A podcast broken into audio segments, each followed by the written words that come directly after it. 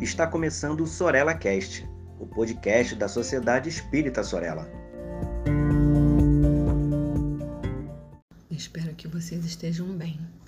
Eu sou Magdala Monteiro e quero dividir com vocês, nesse 31º episódio da série Filosofando com Leon Denis, minhas reflexões sobre a ideia de humanidade.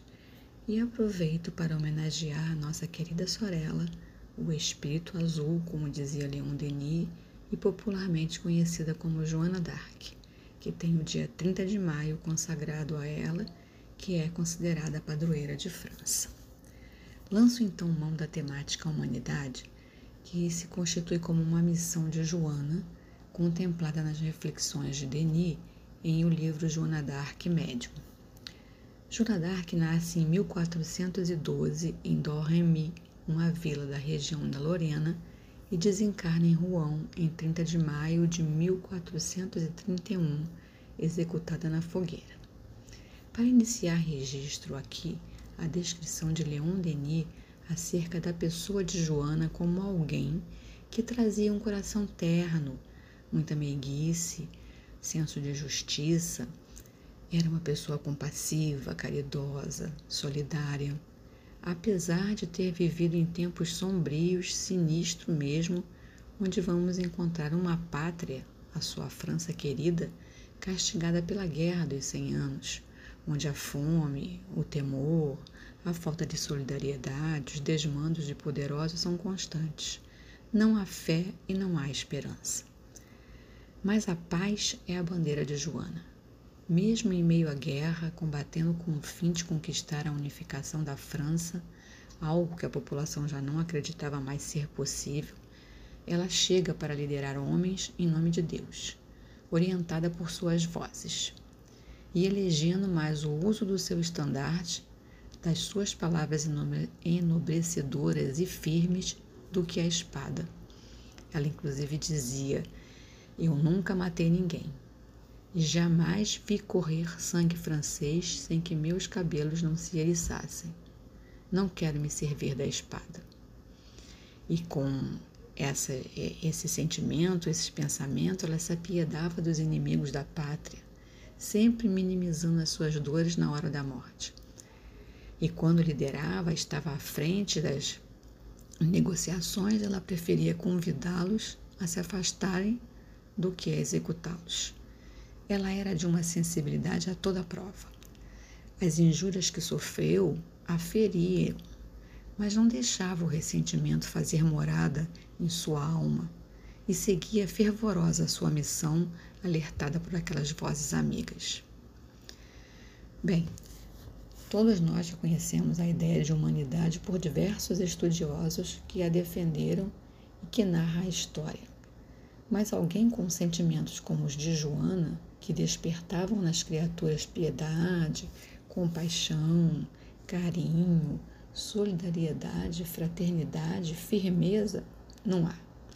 As ações e palavras dela fazem pensar, fazem refletir os mais empedernidos dos homens que vivem ali em meio àquela dureza da guerra. Ela nunca esmoreceu, sempre foi firme, sempre com fé, com muita generosidade, combateu e exemplificou para aqueles que a acompanhavam na missão, e para outros que a veneravam também, e até aos que desconfiavam é, de uma jovem mulher sendo capaz de tantos feitos. A sua parte, enfim, foi feita. A sua missão foi cumprida, embora tenha sido a Virgem de Lorena injuriada, destratada, sacrificada numa fogueira. Deixou seu legado que facilitou a França ganhar seu poder de volta nos anos que se seguiram. O que, que vai importar para as nossas reflexões agora é guardarmos na memória o exemplo de alguém que inovou, deixando seu legado, convocando outros inovadores a carregarem a bandeira da igualdade e da fraternidade entre os indivíduos e entre as nações. Outros, como ela, posteriormente, vão convidar o mundo a essa prática de igualdade e fraternidade evocando princípios de ordem, de equidade, de harmonia social, a fim de regerem uma humanidade verdadeiramente civilizada. Os passos foram conquistados. Esse espírito que se apresenta com uma luminosidade azulada para Denis, em sua trajetória fabulosa, preparou as bases de um futuro melhor e de um mundo novo. Uma alma querida, equilibrada, que soube usar a justa medida do amor ao país e às gentes, pois ensinou a amar a todos, sem escolhas de gênero ou de comunidades. Ensinou a amar o país, a família, os amigos e até os inimigos. Mais do que uma lição de amor patriota que ela deixou, a sua grande missão, que marca a sua vinda a esse mundo, é a de humanidade. E nas palavras de Denis, sejamos como ela equânimes e não odiemos os inimigos. Defendamos os nossos direitos, o nosso patrimônio, se for necessário, mas sem provocações a terceiros. Joana d'Arc sintetiza e personifica o que há de mais nobre, de mais delicado e de mais belo na alma das mulheres de França.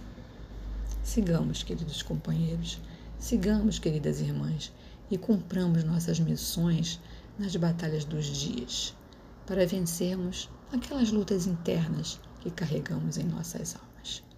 E salve a nossa querida Sorella. Um grande abraço para vocês. Siga a Sociedade Espírita Sorella nas redes sociais, Facebook e Instagram. Inscreva-se em nosso canal no YouTube e fique por dentro de nossa programação.